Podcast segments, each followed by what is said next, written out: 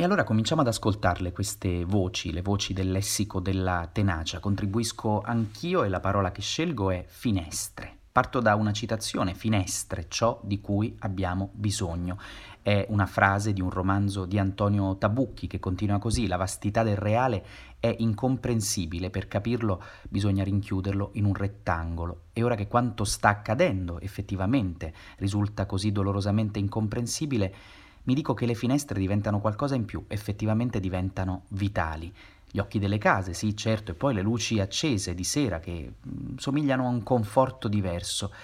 E tutto quello che di giorno avremmo spiato, curiosi, infastiditi, indignati, divertiti, entra in questa quarantena in un nuovo canale emotivo la finestra di fronte, la finestra sul cortile, la boccata d'aria che c'è sempre più essenziale, l'occhiata complice, il battimani magari alla fine dell'inno o di una canzone che parte non a caso dalle finestre, tutti affacciati alla finestra e ogni volto uno stupore diverso, ironico, commosso, su tutti i volti la stessa ansia. È un esercizio interessante perché queste finestre fanno rete, si fanno notare e le notiamo e oltre il davanzale dell'appartamento di fronte con le sue piante grasse, vediamo qualcuno che traffica magari davanti ai fornelli, qualcun altro che apparecchia, niente di eccezionale, l'ovvio, il quotidiano, nella sua versione più prevedibile, ma vale la pena indugiare ancora un po', ancora un minuto.